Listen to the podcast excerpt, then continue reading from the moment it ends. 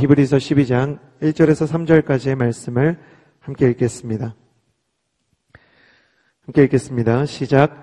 이와 같이 우리를 둘러싼 구름과 같이 많은 증인들이 있으니 모든 짐과 얼거매기 쉬운 죄를 벗어버리고 인내로서 우리 앞에 놓인 경주를 합시다. 믿음의 창시자여 완성자이신 예수를 바라봅시다. 그는 자기 앞에 놓여 있는 기쁨을 위해 부끄러움을 개의치 않으시고 십자가를 참으셨습니다.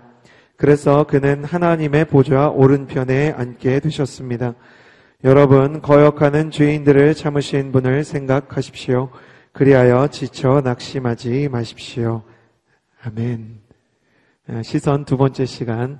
예수를 바라보라 라는 제목을 가지고 김승수 목사님께서 언약의 말씀을 선포해 주시겠습니다.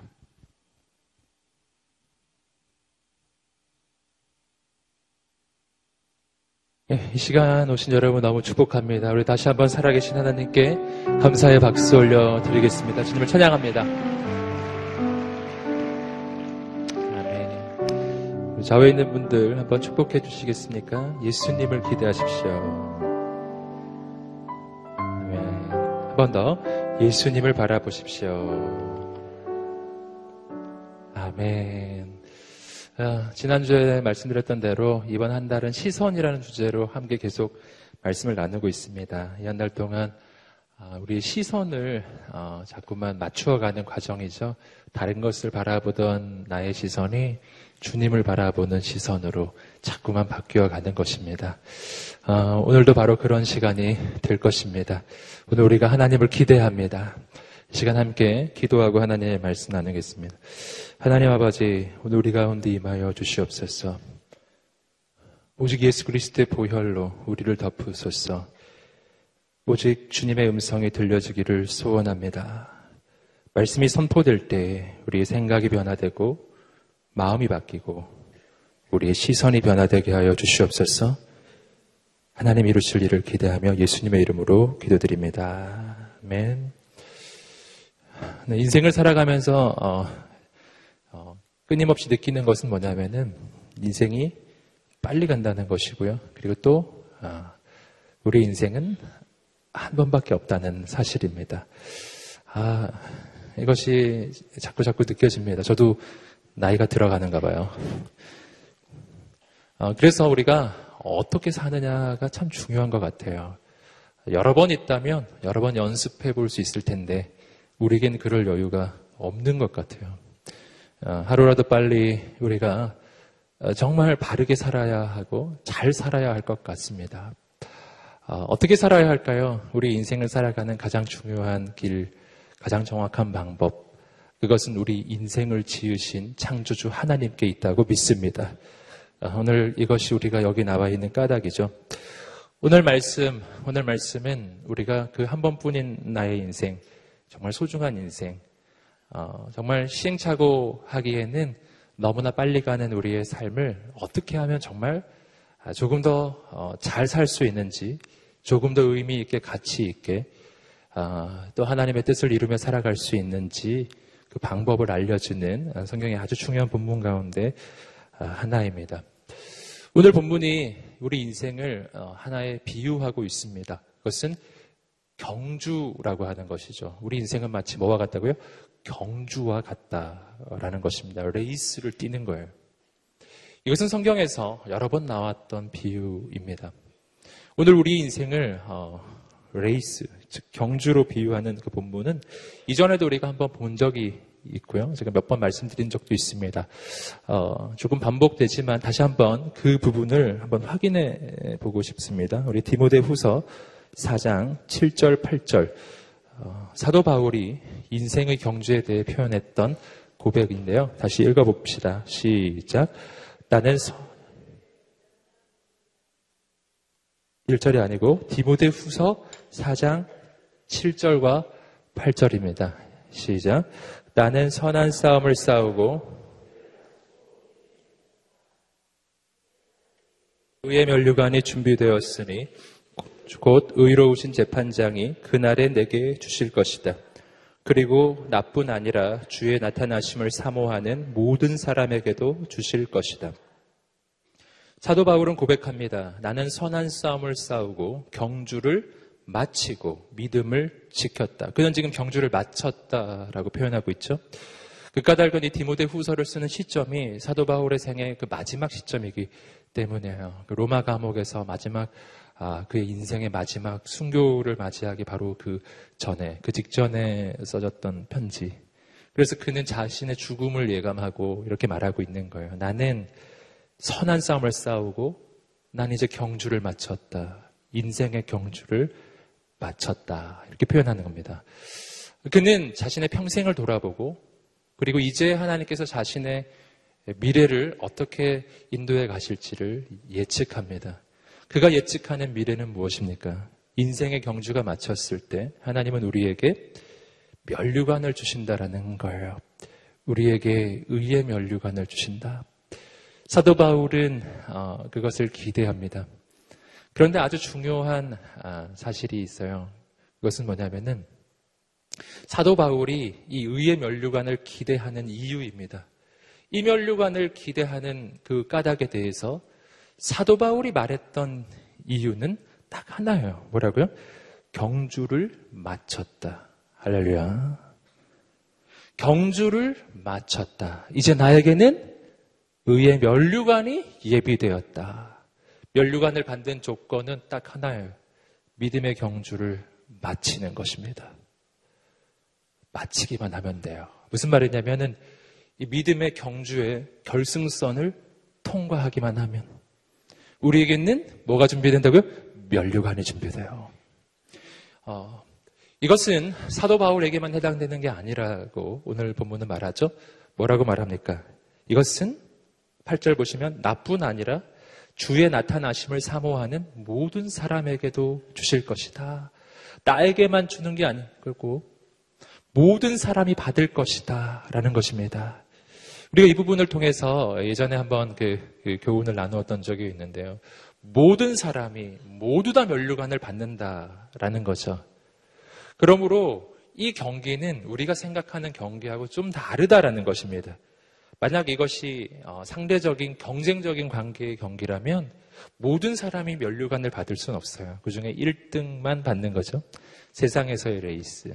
근데 하나님 나라의 레이스는 모두 받아요. 왜, 왜, 왜냐고, 어, 예전에 한번 설명드렸는데요. 왜 그런지. 왜 그렇죠? 왜냐면 우리는 모두 다 다른 레이스를 뛰고 있기 때문에요. 우린 모두 다른 경기를 뛰고 있어요. 우린 한 경기 안에서 서로 경쟁하는 관계가 아니에요. 100명이 있으면 100명은 100개의 경기장에서 뛰고 있는 거예요. 100개의 레이스를 뛰고 있는 거라고요.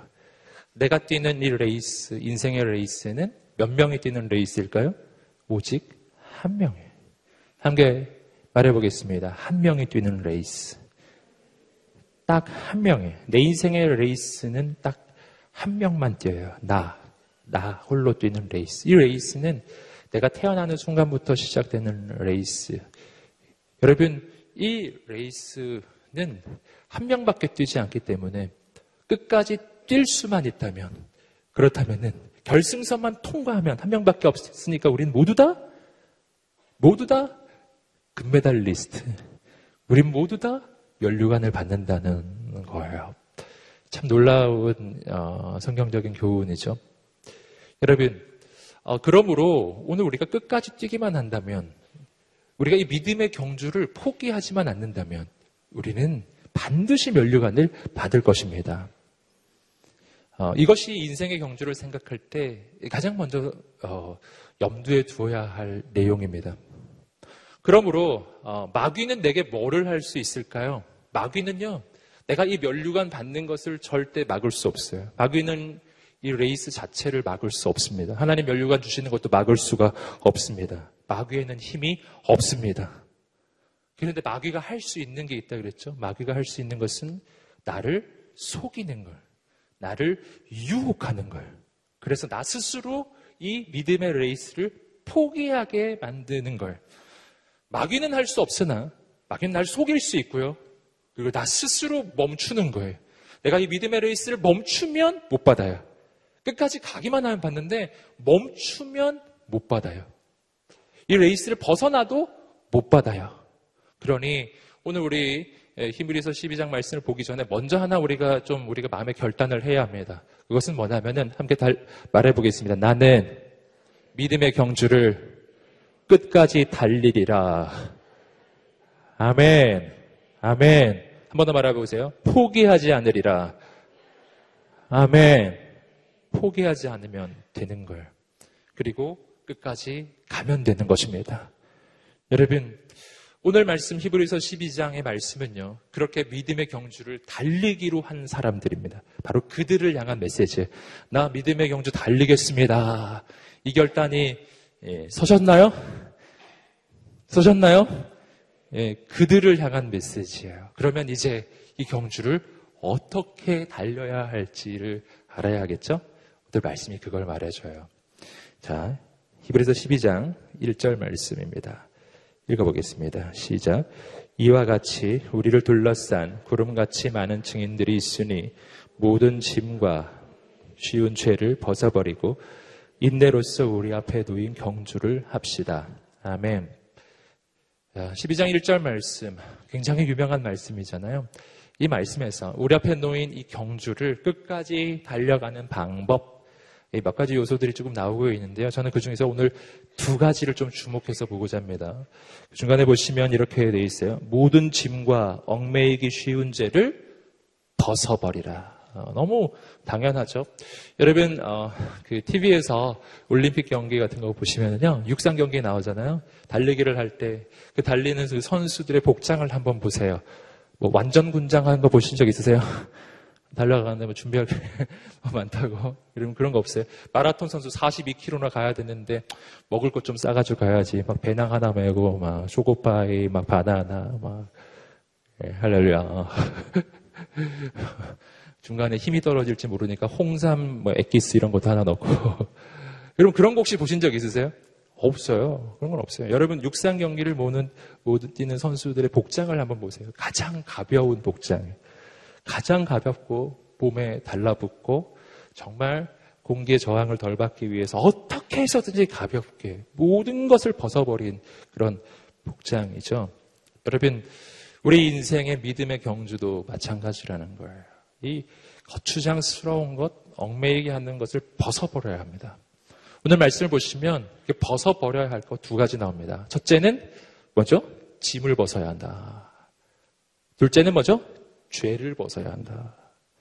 함께 따라해 볼까요? 짐을 벗어야 한다.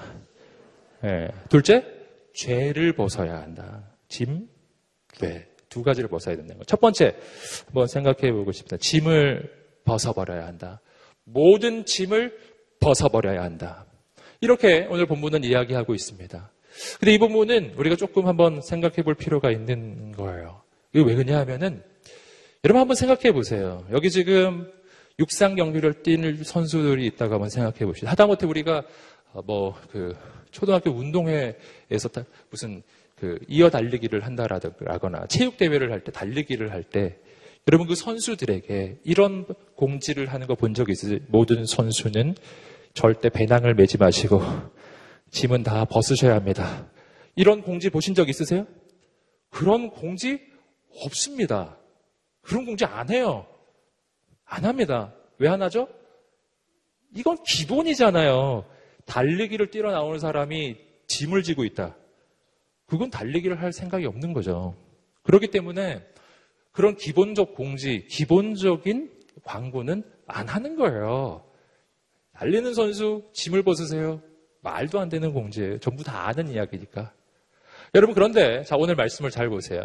오늘 말씀은 인생의 경주, 믿음의 경주를 뛰는 사람들에게 하는 주님의 권면의 말씀인데 그 권면이 뭐라고 말하냐면은 여러분 믿음의 경주를 달릴 때는 짐을 벗어야 합니다.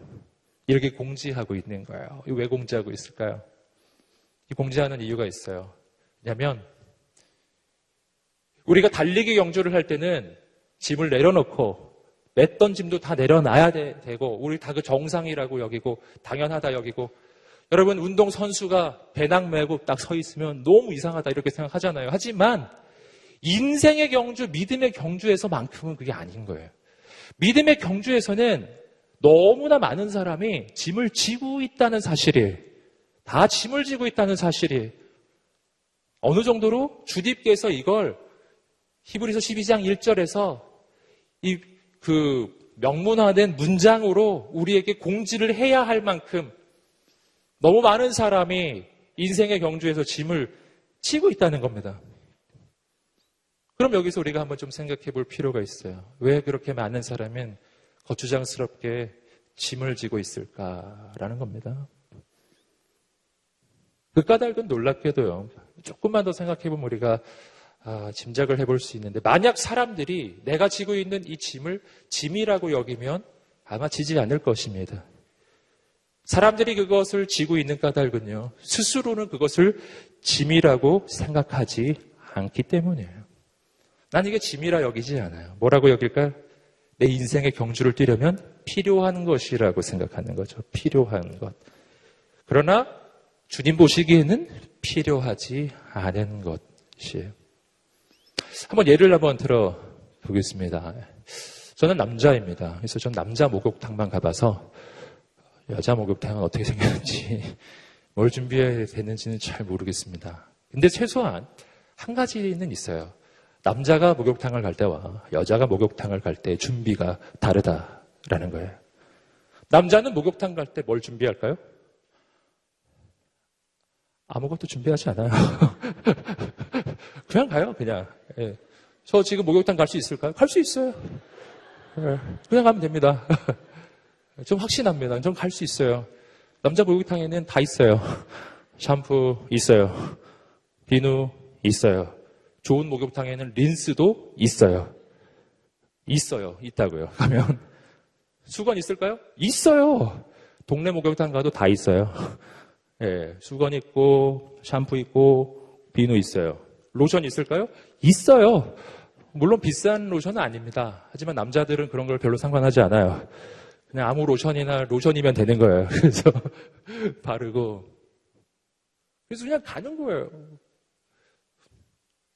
저에게 믿음이 있어요. 남자 목욕탕에는 준비되어 있다.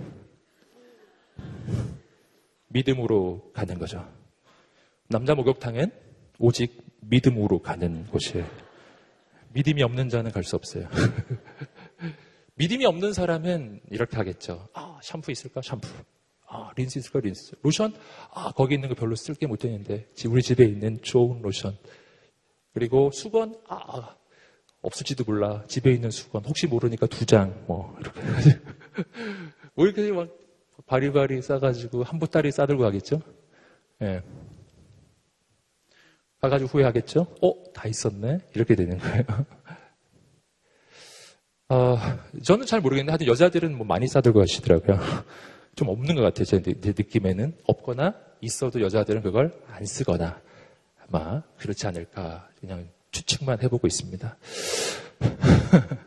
여러분, 여기서 우리는 무엇이 짐이고 무엇이 짐이 아닌 것인지 알게 돼요. 내가 목욕탕에 뭔가 다 준비되어 있음을 아는 상태에서는요, 알면서도 그걸 다 들고 가잖아요. 샴푸 들고 막 수건 들고 이렇게 하면 이게 짐이에요, 짐. 아, 이거 왜 들고 가야 돼? 엄청 무거운 거예요. 하지만 지금 목욕탕에 아무것도 없다. 라고 내가 믿고 있다면 이건 짐이 아니잖아요. 이건 짐이 아니죠. 뭐죠? 이건 미래를 위한 준비죠. 아무도 그걸 짐이라 여기지 않을 거예요. 예. 그겁니다. 여러분, 내 미래를 향해, 내 미래를 바라볼 때, 만약 하나님이 내 미래를 책임지신다라는 것을 믿는 믿음이 있는 사람에게는요, 내가 인간적으로 준비하는 것들이 짐이 되는 거예요, 짐. 짐이에요, 이건. 전부 짐이에요. 아, 이거 하나님 다 책임지실 일인데, 막 사서 고생하는 거예요. 하지만 하나님에 대한 믿음이 없는 사람에게는 내 인생을 하나님이 책임지신다는 그 믿음이 없는 사람은요. 내가 지고 가는 이 짐이 짐이 아니에요. 이건 준비지. 이건 마땅히 해야 될 준비인 거예요. 예. 난 준비라고 생각하는 거예요. 근데 하나님이 보시기엔 그건 짐이에요. 그래서 오늘 우리가 인생에서 무언가를 하실 때 한번 생각해 봐야 됩니다. 이거 미래를 위한 준비일까? 아니면 내 미래에 속도를 떨어뜨리는 짐인 것일까? 짐일까? 준비일까? 준비일까? 아니면 짐일까? 라는 것입니다. 여러분, 그런데 많은 경우에 그게 진짜 미래를 위한 준비라기보다는 하나님을 향한 불신앙에서 나오는 어, 불필요한 짐들일 경우가 참 많다라는 것입니다. 저는 이사할 때마다 뭐를 좀 느끼냐면은 우리 집에는 참 필요 없는데 들고 다니는 게 참 많구나 하는 거예요. 제가 얼마 전에 이사를 했거든요. 그 이제 집이 그 기한이 만료가 돼가지고 한번 연장을 했기 때문에 저희 저희 집이 지금 4년 만에 이사를 한 거예요. 금년 초에 이사를 했는데 4년 만에 이사를 한 거예요. 근데 저는 놀라운 사실을 발견했어요. 뭐냐면 4년 전에 제가 어, 전주에서 서울로 이사를 왔었거든요. 전주에서 서울로 이사를 오면서 이사를 오던 그날 너무 바빠가지고 대충 막 이렇게 박스채로 어디 구석진데 이렇게 있었던 게 있거든요. 며칠, 어, 요번에 이사할 때 풀었습니다. 네. 4년 전에 싼 짐을 푸른 거예요.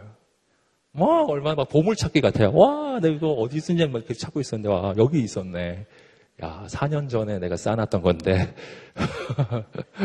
네. 네. 그거 없어도 됐던 거죠. 4년이나 쌓아놨던 거. 우리 집을, 집에 가만히 보세요. 그러면, 어, 이거 없어도 되는데 들고 다니는 거 참 많습니다. 우리 집에 옷 되게 많잖아요. 예. 네. 항상 이렇게 옷장을 딱 열고 옷 엄청 많은데 오늘 입을 옷이 없는 거예요. 옷이 없어요. 너무 많은데 없어요. 없네 옷이 없는데 다 버려야 되잖아요. 근데 딱 버리려고 하나 하나를 보면은 또 버릴 옷은 없어요. 버릴 옷이 없는 거예요. 언젠가 입을 수 있는 거예요. 아, 이거, 아, 그래. 평소 때는 못 입지만, 저기 태안의 기름 유출 뭐 이런 거 있을 때, 아 그럴 때, 그럴 때 입을 수 있는 옷이야 이 옷은. 혹시 모르잖아 봉사활동 갈 때. 이런 옷 하나쯤은 있어야지. 이러면서도 안 버리고 놔두는 거예요. 그러시죠? 네. 버리세요, 여러분. 그래서 짐인가 이건 미래를 위한 준비인가? 가만히 생각해 보세요. 진짜 준비일까요? 여러분, 집에 옷만 그런 거 아니에요. 예, 많아요. 예, 저희 집엔 책도 참 많아요. 예, 엄청 많아요. 그래서 저희 아내가 늘 저한테 하는 말이 책 좀 버리라고. 아, 알겠다고 해서 버리려고 이제 딱 서가지고 딱 보면은 대체로 안 읽은 책들인데 딱 버리려고 그러면 책이 다 좋아 보여요. 와, 좋은데 이거. 내용 괜찮잖아 이거. 딱 보면. 아, 이것도 진짜 좋은 내용인데. 내가 언젠간 읽을 거야. 이렇게 안 버려요. 여러분, 근데 그게 책 문제가 아니고 집에 있는 집 문제가 아니고 영적으로도 그렇다는 얘기입니다. 내 영혼의 집을 한번 생각해 보세요. 거기 여기저기 쌓여 있는 것들 한번 생각해 보세요. 버려야 된다. 버릴 게 있는지 한번 돌아보세요. 빨리 버려야 된다. 여러분, 만약 그것이 어, 그것이 정말 준비인가? 만약 그것이 짐인가? 짐이면 버려야 되고 준비면 둬야 되는데 뭐는 준비고 뭐는 짐인가 하는 것을 구분하는 기준이 있습니다. 그것은 뭐냐면 하나님에 대한 불신앙으로 하는 모든 것은 다 준비가 아니라 짐이에요, 짐. 아까도 말씀드렸지만 하나님에 대한 불신앙에 근거한 나의 모든 행위 다 짐이에요. 둘 중에 하나를 바꿔야 합니다. 그 짐을 버리든지 아니면 나의 태도를 바꾸든지 믿음을 가지고 하든지 믿음으로 할 거 아니면은 여러분 버리든지 이래야 된다는 것입니다. 여러분 인생의 영적 성장의 과정은 바로 그렇게 버려야 할 짐을 버리는 과정이라고 할 수 있습니다. 그리고 짐을 버려야만 그제서야 비로소 진짜 준비가 시작돼요. 우리는 얼마나 자주 짐을 쌓아 놓으면서 그걸 준비라 여기든지 몰라요. 어, 모세의 인생을 한번 생각해 보세요. 모세의 인생은 120년의 생애를 살았는데 첫 40년이 세상적으로 보기에 별로 나쁘지 않았어요. 그는 이집트의 왕자로 40년을 보냈습니다. 성경에 직접 기록하죠. 그는 이집트의 최고의 교육을 받았습니다.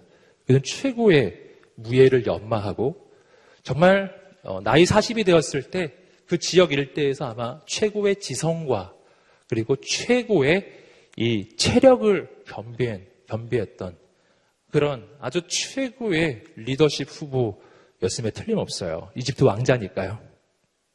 그는 모든 준비가 다 된 것처럼 보였어요. 여러분, 하지만 그가 생각했을 때 준비라고 생각했던 그 모든 준비를 가지고 그가 할 수 있었던 일은 딱 하나예요. 자기 동족인 히브리 동족 한 명을 구했어요.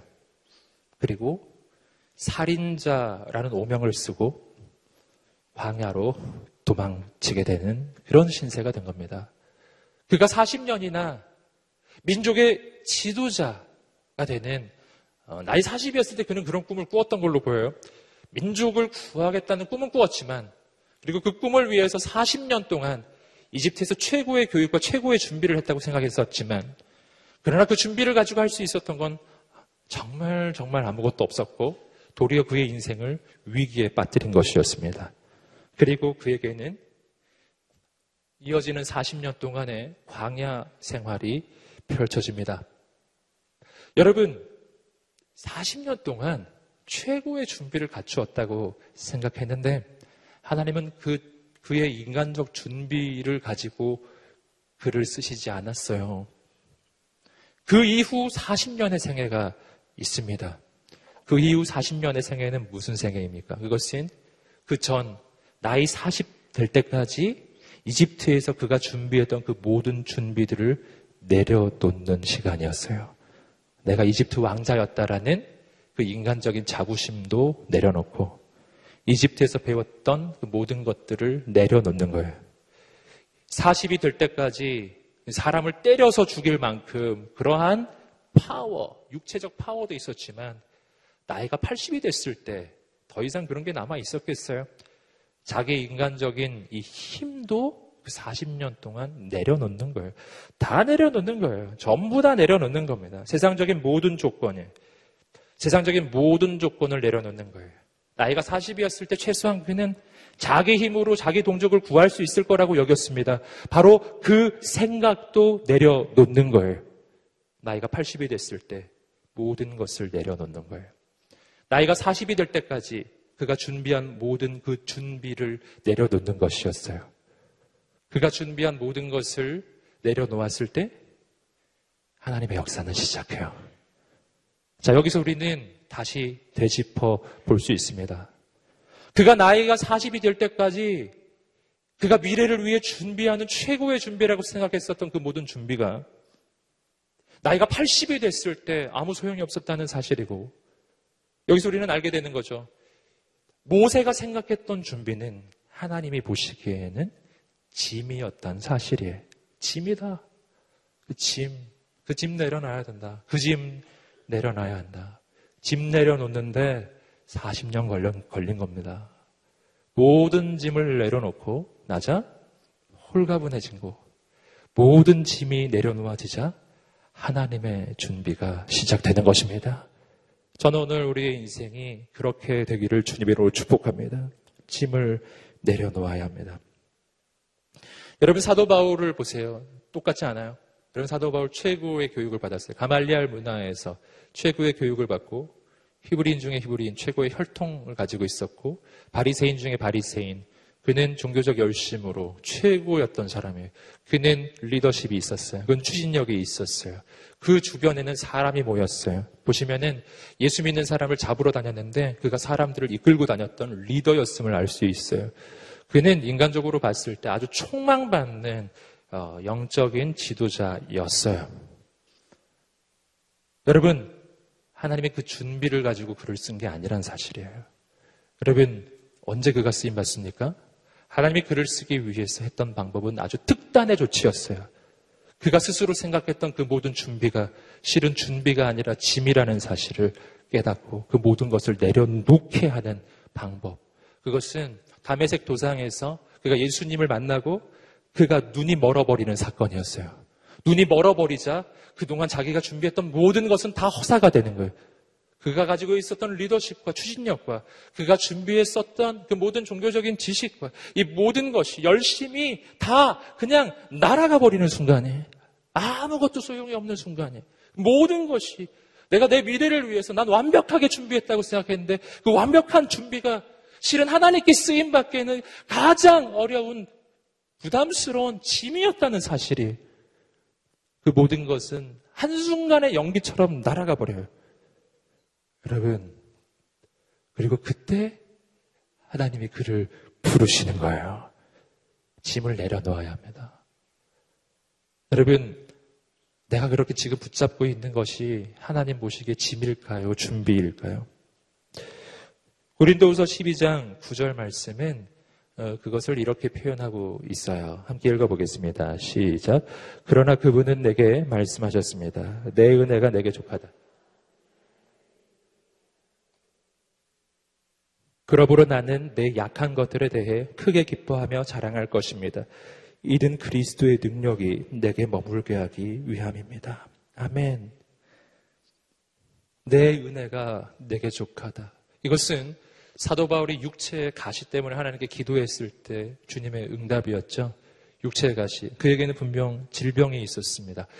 어, 병이 하나 있었는데 딴 사람의 병은 다 고쳐줬는데 자기 병 하나가 안 고쳐지는 거예요. 그, 그 사도 바울이 세 번이나 강구했다고 성경은 이야기하는데 근데 그것이 들어지지 않아요. 주께 기도했을 때 내 은혜가 너에게 족하다. 너의 은혜는 이미 충만하다. 왜냐하면 너는 약할 때 강해지기 때문이다. 할렐루야. 이 약하다는 말은 오늘 이 히브리서 12장 1절의 표현을 빌어서 좀 표현해 보자면 이런 거예요. 너는 너 스스로 모든 준비를 다 했다고 여겼을 때 강한 것이 아니야. 너는 언제 강하냐 하면 너의 준비라고 생각했던 그것을 내려놓았을 때 강한 거야. 그건 실은 짐이었단다.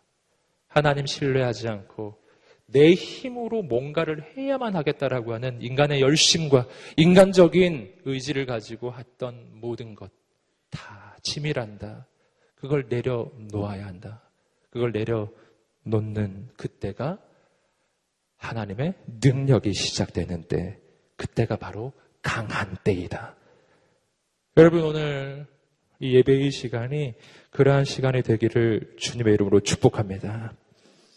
그래서 이 사도 바울의 인생은 역설적이라는 거죠. 육체의 가시. 성경이 말하죠. 육체의 가시. 병인데요. 세상적으로 보기에는 이 육체의 가시가 인생의 짐 아니겠어요? 육체의 가시는 인생의 짐 맞죠? 근데 이건 사람의 관점인 거예요. 하나님 보시기에는 반대예요. 하나님 보시기에는 육체의 가시가 있는 상태가 짐을 내려놓은 상태예요. 인간이 보기에는요, 이 육체의 가시가 없어져야 인생의 속도가 빨라질 거라고 생각하잖아요. 하나님, 저 좀 빨리 가고 싶어요. 육체의 가시를 좀, 좀 걷어주세요.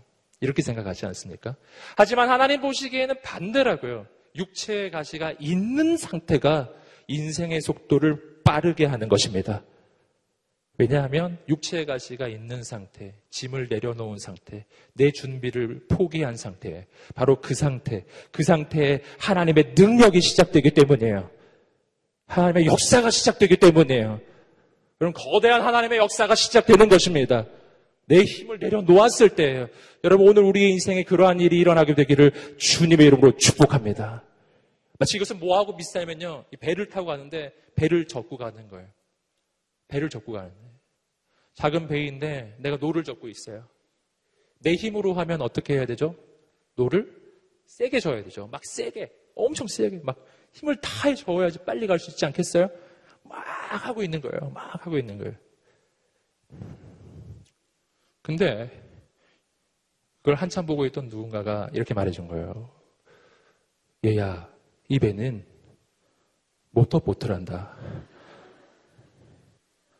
모터보트야. 왜 모터 안 키니? 그거죠. 에이, 그거예요. 할렐루야. 이제 이걸로 사는 인생 아니라 모토로 가라 이런 겁니다. 내 힘이 아닌 하나님의 능력으로 가라. 하나님의 능력이 임하였는데 무엇이 걱정이 되는 거죠? 육체의 가시가 없으면 내 힘으로 배 절려고 엄청 애쓰는 거예요. 근데 육체의 가시가 있는 순간 내 힘으로 할 수 없어요. 내 힘으로 할 수 없기 때문에 도, 돌아보기 시작해요. 잘 돌아보니 모터가 있었던 거예요. 할렐루야. 여러분. 저는 오늘 이 시간이 그 시간이 되기를 주님으로 축복합니다. 짐을 내려놓으라. 그래서 여러분, 어, 근데 여기서 우리가 한 가지 좀 질문이 나올 수 있습니다. 그건 뭐냐면, 그러면 내가 준비할 거 없는가? 나 아무것도 할 게 없는가? 라는 겁니다. 아무것도 하지 말아야 하든가? 라는 질문도 있어요. 여러분, 짐을 내려놓으란 말이 아무것도 하지 말라는 의미는 아니지요. 성경을 보시면 하나님의 사람은 그 누구보다 충성되이 살아야 함을 말해줍니다. 맡은 자에게 구할 것은 충성이니라. 여러분 성령의 아홉 가지 열매 가운데 충성이 한 가지 열매예요. 충성해야 합니다. 여러분 그렇다면은 내 짐, 내가 준비한 짐을 내려놓는 것과 그렇다면 충성되게 사는 것 사이에 이건 무슨 관계가 있는 것일까요? 여러분 충성되이 살면서도 내 힘으로 살지 않는 상, 상태. 여러분 그것은 뭐냐면은 내가 최선을 다해 충성을 다해 준비하지만 그러나 그것으로 하나님의 역사가 이루어진다는 생각을 버리는 것입니다. 난 모든 것을 준비하지만 그러나 하나님께서 역사하셔야만 이것을 통해 하나님의 능력이 나타난다는 것을 믿는 것입니다. 내가 모든 것을 준비하지만 그러나 하나님만 의지함으로 준비하는 것입니다. 여러분, 그때 내 준비는 짐이 아니라 진짜 준비가 되기 시작해요. 내가 준비한 것으로 모든 게 될 거라는 생각을 버려야 합니다. 다만 나는 어떤 심정으로 이 준비를 하는 거냐면 마치 어, 제자들이 오병이어의 사건의 현장에서 마치 떡 다섯 개와 물고기 두 마리를 준비하는 그 심정이에요. 그들은 최선을 다해 떡과 물고기를 준비한 거예요. 준비한 게 떡 다섯 개, 물고기 두 마리였거든요. 최선을 다해 준비합니다. 하지만 그걸로는 턱도 없다는 걸 알고 있어야 돼요. 그걸로 되는 게 아니라는 걸 알아요. 이걸 의지해서는 안 돼요. 준비는 하지만 예수님을 의지해야 하는 것입니다. 그렇게 준비하는 것이 진짜 준비예요. 그리고 하나님께 다 맡기는 거예요. 그러면 기적이 일어나기 시작해요. 여러분, 다윗의 이 고백 속에서 우리는 그런 태도를 발견해요. 다윗은 골리앗 앞에서 이렇게 고백하였습니다. 너는 칼과 창과 단창으로 내게 나오지만 나는 만군의 여호와 이름 곧 내가 모욕하는 이스라엘 군대 하나님 만군의 여호와의 이름으로 내게 나아가노라. 여러분 다윗이 진짜로 가지고 갔던 건 뭐죠? 물맷돌이었잖아요. 다윗은 이렇게 말하지 않았어요. 네가 아무리 이렇게 애를 써봤자 내가 물맷돌을 얼마나 잘 준비했는지 알고 있니? 이렇게 난 물맷돌을 들고 가노라. 이렇게 하지 않았어요. 내가 이 물맷돌 이거 단순한 돌처럼 보이지만 내가 이 물맷돌 던지기 연습 지난 몇 년 동안 진짜 최선을 다해서 했는데 내가 얼마나 이, 이 물맷돌 던지기 명수인지 네가 알고나 있, 는 거냐? 이렇게 다윗이 말했나요? 그렇게 다윗이 말하지 않았어요. 실제로 들고 간 건 물맷돌이지만 그러나 그리고 진짜로 다윗은 물맷돌 던지기 선수였음에 틀림없어요. 그 이전에 많은 준비가 돼 있었던 게 확실해요. 그날 하루 그냥 시험 삼아 던진 게 아니라고요. 그 전에 사자나 뭐 곰, 뭐 각종 맹수들하고 싸워본 전적이 있어요. 그는 자기 실력에 자신감이 있다고요. 하지만 그는 이렇게 말하진 않았어요. 난 물맷돌 선수야. 이렇게 하지 않았고 이렇게 말했죠. 나는 만군의 여호와의 이름으로 내게 가노라. 할렐루야. 내가 하나님을 의지하지 않고 물맷돌 실력을 의지하며 물맷돌을 들고 가면 이 물맷돌은 짐이에요. 내려놔야 합니다. 하지만 내가 하나님을 의지하며 내가 할 수 있는 준비를 들고 나아가면 이것은 하나님의 기적의 방법이 되는 것입니다. 여러분 짐을 내려놔야 합니다. 그리고 이제는 하나님의 준비를 시작해야 합니다. 두 번째, 오늘 이 인생의 경주를 뛰는 방법은 죄를 벗어야 한다는 거죠. 죄를 벗어버려야 한다. 여러분, 이 죄에 대해서 오늘 본문은 이렇게 이야기하고 있어요. 얽매이기 쉬운 죄, 얽매이기 쉬운 죄. 여기서 이 얽매이다는 말의 의미가 뭔가 원어적으로 어, 찾아보니까 이 얽매인다라는 이 표현은 어, 함정에 빠뜨린다 이런 의미를 가지고 있다고요. 함정에 빠뜨린다. 또 어, 조금 더 가면 유혹하다 이런 말도 있어요. 그래서 유혹해서 함정에 빠뜨리는 것 이게 지금 얽매이게 하는 거예요. 여기서 우리는 앞에서 말했던 짐의 이 역할과 죄의 역할이 좀 다르다는 걸 알 수 있어요. 짐, 짐은 나 스스로 하나님 믿지 않고 내가 준비하는 그 모든 것이 짐이에요. 그리고 이 짐을 지기 시작하면 믿음의 경주의 속도가 느려져요. 속도가 점점 느려져요. 짐을 지면 질수록 더 느려져요. 짐을 벗어야 하는데 질수록 즉 내 믿음의 레이스의 속도를 떨어뜨리는 것은 짐입니다. 죄는 좀 다릅니다. 죄는 나를 함정에 빠뜨려요. 이건 뭐냐면은 인생의 레이스를 스톱시킨다는 겁니다. 믿음의 레이스, 하나님의 사람의 경주를 거기서 멈춰버리게. 속도가 늦어지는 정도가 아니에요, 이거는. 그냥 끝나버리는 겁니다. 여러분 100m를 뛰던 선수가 한 500m쯤 가다가 딱 선 거예요. 이거랑 똑같아요. 딴 선수 다 100m 결승전 통과했는데 계속 거기 서 있어요. 그 사람 아무것도 받을 수 없어요. 여러분 내 인생을 서게 하는 것입니다. 그래서 어떻게 해야 되냐 하면은 죄의 유혹을 거절할 줄 알아야 된다라는 것이죠. 여러분 어, 그때 어, 사람들의 생각하고 좀 달라요. 죄의 유혹을 허락하면 인생의 속도가 빨라지고 죄의 유혹을 거절하면 인생의 속도가 느려진다고 우리는 자꾸만 생각해요. 그래서 자꾸만 죄의 유혹에 넘어가는 겁니다. 하지만 실은 반대라는 것을 우리는 늘 기억해야 돼요. 죄의 유혹을 선택하면 빨리 가는 것처럼 보여도 인생은 서버린 거예요. 하나님 보시기에는요. 하지만 죄의 유혹을 거절하면 세상에서는 도태되는 것처럼 느껴져도 하나님 보시기에는 굉장히 빨리 가고 있는 거예요. 예, 우리가 많이 확인했지만 요셉의 예에서 우리는 이것을 계속 확인합니다. 요셉, 보디바르의 아내의 유혹이 있었죠. 그 죄의 유혹을 거절해요. 그 모양이 죄의 유혹을 벗어버리라는 거하고 아주 흡사하죠. 어, 그 여성분이 자꾸 옷을 자꾸 늘어지니까 요셉이 벗어버리고 그 자리를 떠나버렸어요. 그렇게 하라는 겁니다. 죄의 유혹을 벗어버리고. 여러분, 어, 거기서 중요한 것은요, 성적인 유혹도 있었는데, 한 가지 더 중요한 거 있어요. 그거 뭐냐면, 그 유혹을 했던 사람이 권력을 가진 자라는 거였어요. 내 집안의 여주인이었잖아요. 요셉의 신부는 노예였죠. 노예가 지금 여주인의 유혹을 받고 있는 것이었어요. 여러분, 성적 유혹도 있지만 또 하나의 유혹이 있었을 거예요. 내가 이 여주인에게 잘 보이면 앞으로 내 인생이 좋아지겠다.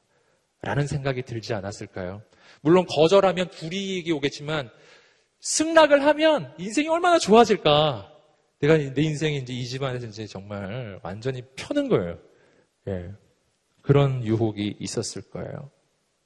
인간적으로 보기에는요, 그 유혹에 승낙하는 게 인생이 잘 나가는 거예요. 더 빨리 승진하고 한층 더 빨리 인생이 좋아지는 방법처럼 보였을 거예요. 세상의 유혹이 다 그렇잖아요.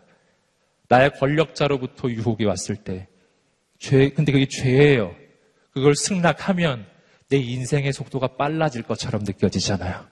권력자니까 그는. 여러분, 그때 어떻게 해야 되냐? 거절해야 된다는 것입니다. 죄를 벗어버려야 한다. 그렇게 했을 때 무슨 일이 일어났죠? 세상에서 보기에는 요셉의 인생이 멈춰버렸어요. 감옥 갔잖아요. 죄의 누명을 쓰고 감옥을 가버렸어요.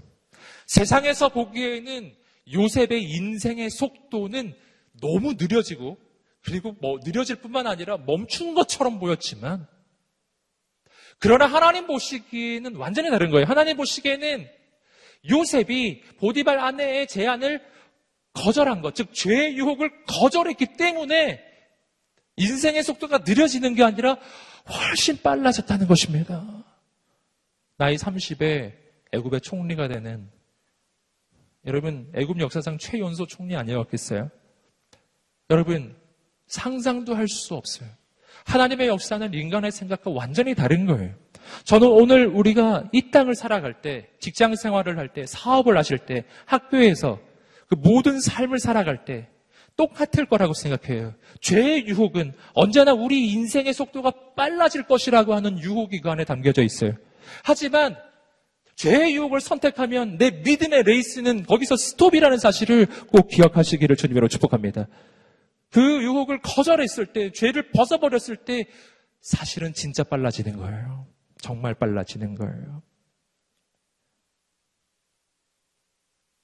여러분 오늘 우리 인생 가운데 새로운 영적인 선택이 있게 되기를 주님으로 축복합니다. 계속해서 2절, 3절의 말씀은 그렇다면 그 다음 짐을 벗고 죄를 벗어버린 다음 우리가 뭘 해야 되는지 나와요. 함께 히브리서 12장 2절과 3절 말씀 읽어보겠습니다. 시작. 믿음의 창시자여 완성자인 예수를 바라봅시다. 그는 자기 앞에 놓여 있는 그래서 그는 하나님의 보좌 오른편에 앉게 되셨습니다. 여러분 거역하는 죄인들을 참으신 분을 생각하십시오. 그리하여 지쳐 낙심하지 마십시오. 여러분 2절 3절에서 말하는 것은 뭐냐면은 예수님을 바라보라는 것입니다. 함께 말해보겠습니다. 예수님을 바라보라. 아멘. 왜 예수님을 바라보아야 하는지 2절 3절의 말씀은 또 두 가지를 이야기하고 있어요. 예수님은 믿음의 창시자이기 때문에 또 한 가지는 예수님은 믿음의 완성자이시기 때문에 예수님은 첫째 믿음의 창시자예요. 함께 따라해보세요. 예수님은 믿음의 창시자입니다. 아멘. 믿음의 창시자인 그 주님을 바라보아야 합니다. 예수님이 믿음의 창시자가 되는 부분에 대해서는 우리가 또 몇 번 확인하신 적이 있습니다. 이 믿음이 어디서부터 나오냐라는 거예요. 여러분, 믿음은 예수님이 창시자라는 말은 믿음은 나로부터 나오는 게 아니라는 사실이에요. 여러분, 내가 믿습니다라고 100번을 외친다고 믿음이 생겨나는 게 아니에요. 여러분, 믿음은 내 결단으로 생겨나는 게 아니에요. 성경적으로 믿음은요, 주님으로부터 오는 거예요. 그래서 로마서 10장 17절의 말씀, 많이 확인하셨던 말씀인데요. 어, 이런 말씀이죠. 믿음은 들음에서 나고 들음은 그리스도의 말씀으로 말미암았느니라. 믿음은 들음에서, 들음은 그리스도의 말씀에서. 즉 그리스도의 말씀을 들을 때 믿음이 생겨나는 거예요. 믿음은 결단이 아니에요. 믿음은 들음에서 생겨나는 거예요. 그래서 내가 믿음이 사라지기 시작했을 때, 내 인생에 믿음이 없어지기 시작했을 때는요, 내가 믿습니다 외치는 걸로 되는 게 아닙니다. 그때는 어떻게 되냐면은 말씀을 들어야 해요. 그래서 화요 성령 집회도 오시고요. 그리고 말씀을 들으셔야 돼요. 말씀을 읽으셔야 돼요. 여러분, 좋잖아요, 요즘에. 요즘에. 딴 거 보지 마시고 스마트폰으로 말씀을 찾으세요. 말씀을 듣고, 말씀을 읽고, 듣고 읽고 말씀이 내 안에서 자꾸 자꾸 들어올 때그 말씀 속에서 내 마음에 믿음이 생겨나는 것입니다. 여러분 어, 믿음의 창시자가 예수님이라고 하는 것은요 또 한 가지 모델에서 우리가 발견합니다. 그것은 천지 창조의 순간입니다. 여러분 천지가 창조될 때 어떻게 천지가 창조됐죠? 말씀이 선포되었죠. 여러분 하나님께서 말씀을 선포하십니다. 그리고 그 말씀이 바로 예수 그리스도 그분이라고 말씀드렸죠? 여러분, 말씀이 선포될 때 하나님께 뭐가 있었을까요? 하나님께 믿음이 있었어요. 즉, 믿음의 첫 번째 모델은 하나님 그분이세요. 천지 만물을 만드실 때 아무것도 없는 우주를 바라보면서 하나님은 빛이 있으라 선포하십니다. 아직 빛이 없는 상태인데 빛이 있으라 선포할 때 바로 하나님의 믿음이에요. 이 말씀이 선포되면 빛은 생겨날 것을 하나님은 믿으셨어요. 그리고 말씀과 믿음이 만날 때 현실이 바뀌는 것입니다. 현실이 창조돼요. 빛이 있으라 하니 빛이 있었고 말씀과 믿음은 함께 갑니다. 그리고 함께 갈 때 기적이 일어나요. 여러분 말씀이 들려질 때 믿음이 생겨나고요. 그 말씀과 믿음이 만나면 내 인생에 변화가 일어나요. 엠마오로 가던 두 제자가 있었습니다. 누가복음 24장에 나오는데요. 그 두 제자는 믿음을 잃어버렸어요. 믿음을 잃어버린 두 사람이 어떻게 믿음을 찾게 되었는가? 성경을 보시면 믿음을 잃어버리고 예루살렘을 떠나 아, 고향으로 가던 그 두 제자, 그 두 제자에게 예수님이 찾아오시는 장면이 있어요. 예수님이 찾아오셔서 그들에게 어떻게 해주셨습니까? 이렇게 해주셨죠. 누가복음 24장 27절 말씀입니다. 한번 읽어보겠습니다. 시작. 그리고 예수께서는 모세와 모든 예언자들로부터 시작해 성경 전체에서 자기에 관해 언급된 것을 그들에게 자세히 설명해 주셨습니다. 아멘. 믿음을 잃어버린 두 제자에게 예수님이 오셔서 해주신 일은 성경을 가르쳐 주시는 일이었어요. 성경 공부를 해주셨다는 겁니다. 근데 성경 공부를 해주시기는 해주셨는데 특별한 방법이 하나 있었어요. 오늘 잘 말씀을 다시 잘 들어보세요. 예수께서는 모세와 모든 예언자들로부터 시작해 성경 전체에서 자기에 관해 언급된 것을 설명해 주셨습니다. 누구에 관해? 예수님 자신에 관해 언급된 것을 설명해 주셨다고 되어 있어요. 믿음은 들음에서 나고 들으면 그리스도의 말씀으로부터 말미암아요. 성경 전체의 주인공은 누구십니까? 예수 그리스도예요. 여러분, 예수님 당시에 성경은 구약 성경뿐이죠. 여러분, 예수님은 지금 구약 성경을 펼치신 것이었어요. 창세기부터 읽어갑니다. 그러면서 그 안에서 예수님을 설명해 주신 거예요. 저는 이렇게 해주셨을 것 같아요. 천지 창조를 말씀하시며 이 말씀이 선포될 때 이 말씀이 바로 예수 그리스도, 바로 예수 그리스도. 그리고 성막을 설명해 주시면서 이 성막이 바로 예수 그리스도. 그분이다.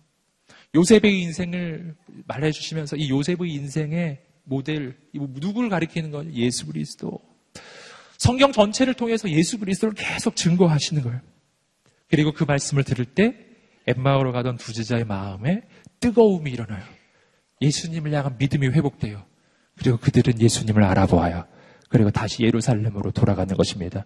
여러분, 믿음의 창시자는 예수님이십니다. 이들은 저절로 믿음 생기지 않았어요. 예수님이 찾아오셔서 그들에게 해주신 말씀에 귀를 기울였을 때 그때 믿음이 생겨난 것입니다. 여러분 오늘 이 밤이 그 밤이 되기를 주님으로 축복합니다. 예수님에 대한 말씀이 들려지는 거예요.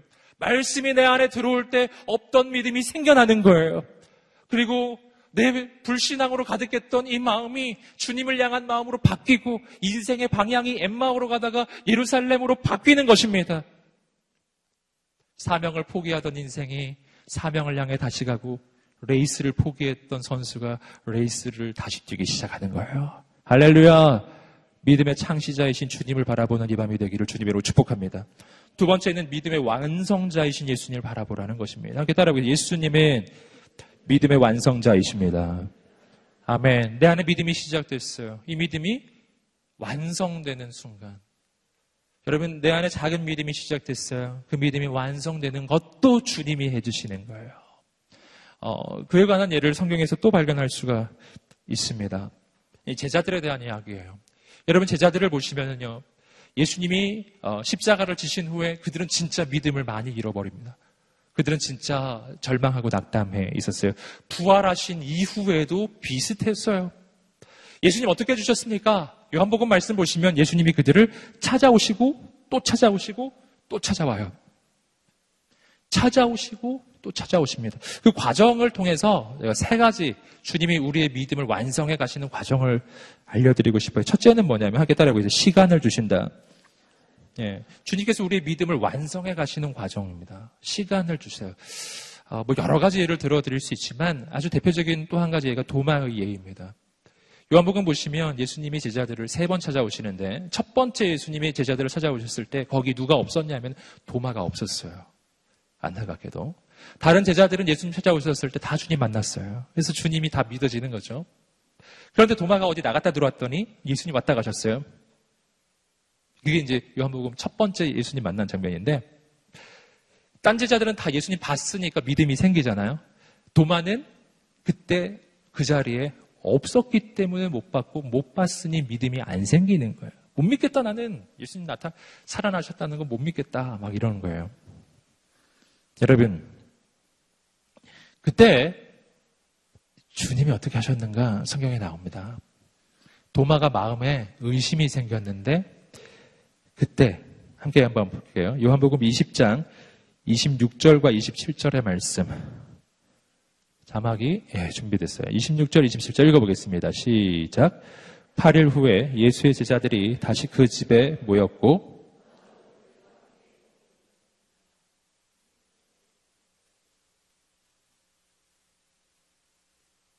너희가 평강이 있을지어다. 그러고 나서 예수께서 도마에게 말씀하셨습니다. 내 손가락을 이리 내밀어 내 손을 만져보고 그리고 믿음 없는 사람이 되지 말고 믿은 사람이 되라. 여기서 가장 중요한 것은요, 26절에 있습니다. 26절을 한번 다시 보여주시겠어요? 26절. 예, 제일 앞부분에 아주 중요한 내용이 있어요. 한번 따라 보겠습니다. 8일 후에. 할렐루야. 주님이 다시 오셨어요. 자, 도마는 예수님에 대한 의심이 생겼어요. 근데 의심이 생겼을 때 주님이 바로 오지 않으셨다는 사실이에요. 며칠 후에? 8일 후에 오셨어요. 그리고 우리 너무 잘 아는 사건. 도마한테, 자, 도마야, 한번 만져봐. 손바닥. 옆구리. 자, 맞지? 할렐루야? 이제 믿어지니? 네. 이제 잘 믿고 살아. 뭐 이렇게 해주신 거예요. 네. 여러분, 중요한 건 8일 후에 오셨다는 거예요. 왜 8일 후죠? 바로 오셨어야죠. 믿음이 없이, 딴 사람 다 예수님 만났다는데 난 못 만났고, 막 불안하고 막, 막 의심이 생기는데, 빨리 오셔서 이 의심을 풀어주셔야 되는데 그렇게 주님이 안 해주셨고 8일을 기다리셨다라는 겁니다. 그 8일의 시간을 왜 주셨을까요? 그 8일은 도마에게 있어서는 기도하는 시간이에요. 여러분, 하나님은 우리에게 기도하는 시간을 주신 거예요. 때로 우리의 마음의 믿음이 흔들리고 때로 우리의 마음에 의심이 생깁니다. 주님이 빨리 와주셨으면 좋겠는데 빨리 안 오시는 것처럼 느껴질 때가 있어요. 그것은 로, 도마도 경험했던 거예요. 그 시간은 기도하는 시간이고, 그 시간은 나를 다시 돌아보는 시간이에요. 그 시간은 아까 말씀드렸던 내 인생에 얽매이기 쉬운 죄의 짐을 내려놓는 시간이에요. 내 인생에 하나님 믿지 않았던 불신앙으로 바리바리 싸들고 있었던 내 인간의 노력들을 내려놓는 시간이에요. 그 시간이 필요한 거예요. 그 시간이 지나면서 믿음이 회복될 수 있는 그러한 준비가 되는 겁니다. 여러분, 또 한 가지. 주님께서 우리의 믿음을 완성해 주시기 위해서 해주시는 일은요. 끝까지 찾아오신다는 겁니다. 함께 따라해보세요. 끝까지 찾아오신다. 요한복음에서 최소한 세 번을 찾아오세요. 도마의 믿음을 위해 찾아오신 후에도 제자들의 믿음은 완성되지 않았어요. 제자들은 물고기 잡으러 갑니다. 요한복음 21장에 나오잖아요. 제자들의 믿음이 도무지 없어요. 주님은 그들을 또 찾아가세요. 또 찾아가세요. 또 찾아가세요. 할렐루야. 여러분, 그들을 사랑한다고 사랑을 확인해 주세요. 여러분, 주님은 끝까지 제자들을 포기하지 않으세요. 할렐루야. 이것이 소망이라는 거예요. 주님은 믿음의 완성자이세요. 그분은 그 일을 멈추지 않으실 것입니다. 이것이 내 인생의 소망이에요. 여러분 격려하고 축복합니다. 낭망치 않으시기를 주님으로 축복합니다. 하나님이 계시기 때문이에요. 주님이 계시기 때문이에요.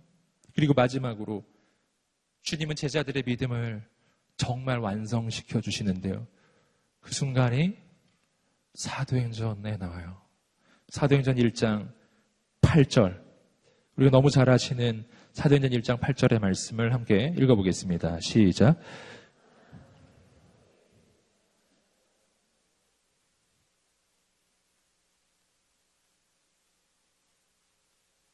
아멘.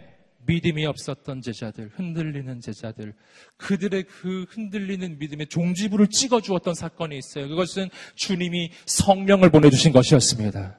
사도행전 1장에서 주님은 제자들에게 말씀하시죠. 너희는 예루살렘을 떠나지 말고 아버지께서 약속하신 것을 기다리라. 요한은 물로 세례를 베풀었지만 그러나 너희는 몇 날이 못되어 성령으로 세례를 받으리라.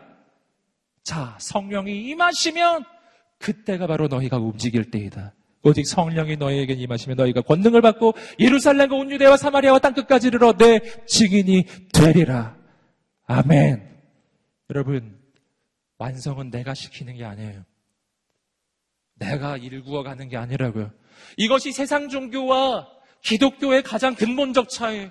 세상 종교는 내가 애쓰고 노력을 해서 돌을 닦고 수련을 쌓고 온갖 노력을 기울여서 신의 경지를 향해 그렇게 정진해 가는 거예요. 힘들어요. 너무 어려운 걸 기약도 없어요. 사실은 끝없는 그런 여정일 뿐이에요. 신기루와 같죠. 여러분 하나님의 약속은 달라요. 난 너희가 너희의 힘으로 나에게 올 수 없음을 안다. 너희의 힘으로는 믿음이 완성될 수 없음도 안다. 그래서 내가 너희에게 가기로 결정했다. 할렐루야. 성령이 오시는 거예요. 할렐루야. 성령은 삼위일체 하나님이십니다. 성령이 오신다는 것은 하나님이 오신다는 걸 직접 오셔서 우리의 인생을 직접 이끄시기 시작할 것입니다. 믿음의 완성이란 내가 시키는 게 아니에요. 내 안에 오신 하나님께서 친히 이루실 역사입니다. 여러분 오늘 이 시간 그래서 우리에게 필요한 것은요. 내 결단이 세지는 게 아니라고요. 여러분 오늘 믿음이 좋아진다는 것은요. 여러분 내 결단력이 세지는 걸 얘기하는 게 아니에요. 부드러워지는 거예요. 하나님은 우리에게 굳은 마음을 제하시고 부드러운 마음을 주시는 분이세요. 부드러운 그 마음에 말씀의 씨앗이 떨어지고 그 씨앗이 뿌리를 내리는 거예요. 그리고 싹이 나고 자라나요. 열매가 맺어져요. 그 열매가 믿음의 열매예요. 여러분, 그래서 믿음이 좋아진다는 것은 더 하나님께 맡긴다는 걸 의미해요. 더, 더, 내 인생의 주인으로 성령님을 모신다는 것을 의미하는 거예요. 여러분, 오늘 이 시간이 그 시간이 되기를 간절히 소망합니다. 오늘 이 시간 기도하며 나갈 때, 우리가 오늘 보셨던 히브리서 12장 1절 2절의 말씀을 붙잡고 기도하기를 원해요. 자, 먼저 한번 기도하고 싶어요. 난 지금 미래를 위해 준비하고 있습니까? 아니면 하나님의 역사를 가로막는 짐을 싸들고 있습니까? 하나님 의지하지 않는 그 모든 것이 다 짐이 하나님 이 짐을 내려놓습니다. 주님. 오늘 내 인생을 얽매이게 하는 모든 죄악들을 내려놓습니다. 오늘 생각나게 해 주십시오. 할 수 있는 힘을 주십시오. 짐을 내려놓고 죄악을 내려놓고 그러한 영적인 결단이 오늘 이 밤에 있는 사람들 주께 그렇게 소원함이 있는 사람들 자리에서 한번 일어나 보세요. 그리고 우리 하나님 앞에 두 손을 들고 한번 그 모든 것을 고백하며 그렇게 죽게 나아가면 좋겠어요. 우리 하나님 앞에 두 손을 들고 살아계신 하나님 내가 인생의 짐과 내 인생의 모든 죄악들을 내려놓고 오늘은 진짜 예수님이 주인 되는 밤을 맞이하고 싶습니다. 주께 내 인생을 드리고 싶습니다. 주님 역사하여 주시옵소서. 역사하여 주시옵소서. 역사하여 주시옵소서. 우리 주 앞에 두 손을 들고 간절히 주여 세 번의 지방 기도하겠습니다. 주여, 주여, 주여.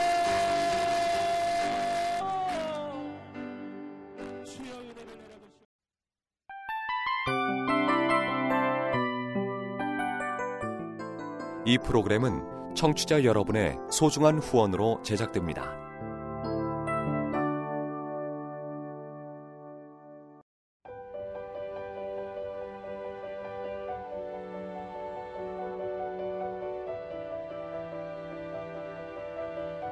세상에는 수많은 교회들이 있지만 더 깊이 있는 말씀 강해를 찾기 위해 크기로만 교회를 선정하지 않습니다. 보다 좋은 영적 콘텐츠를 더 많이 나누기 위해 방송비를 받지 않습니다. 1년 365일 복음만 전하고 싶어서 우리는 광고를 하지 않습니다. 온누리의 복음을 땅끝까지 CGN TV와 함께 땅끝 성교사가 되주세요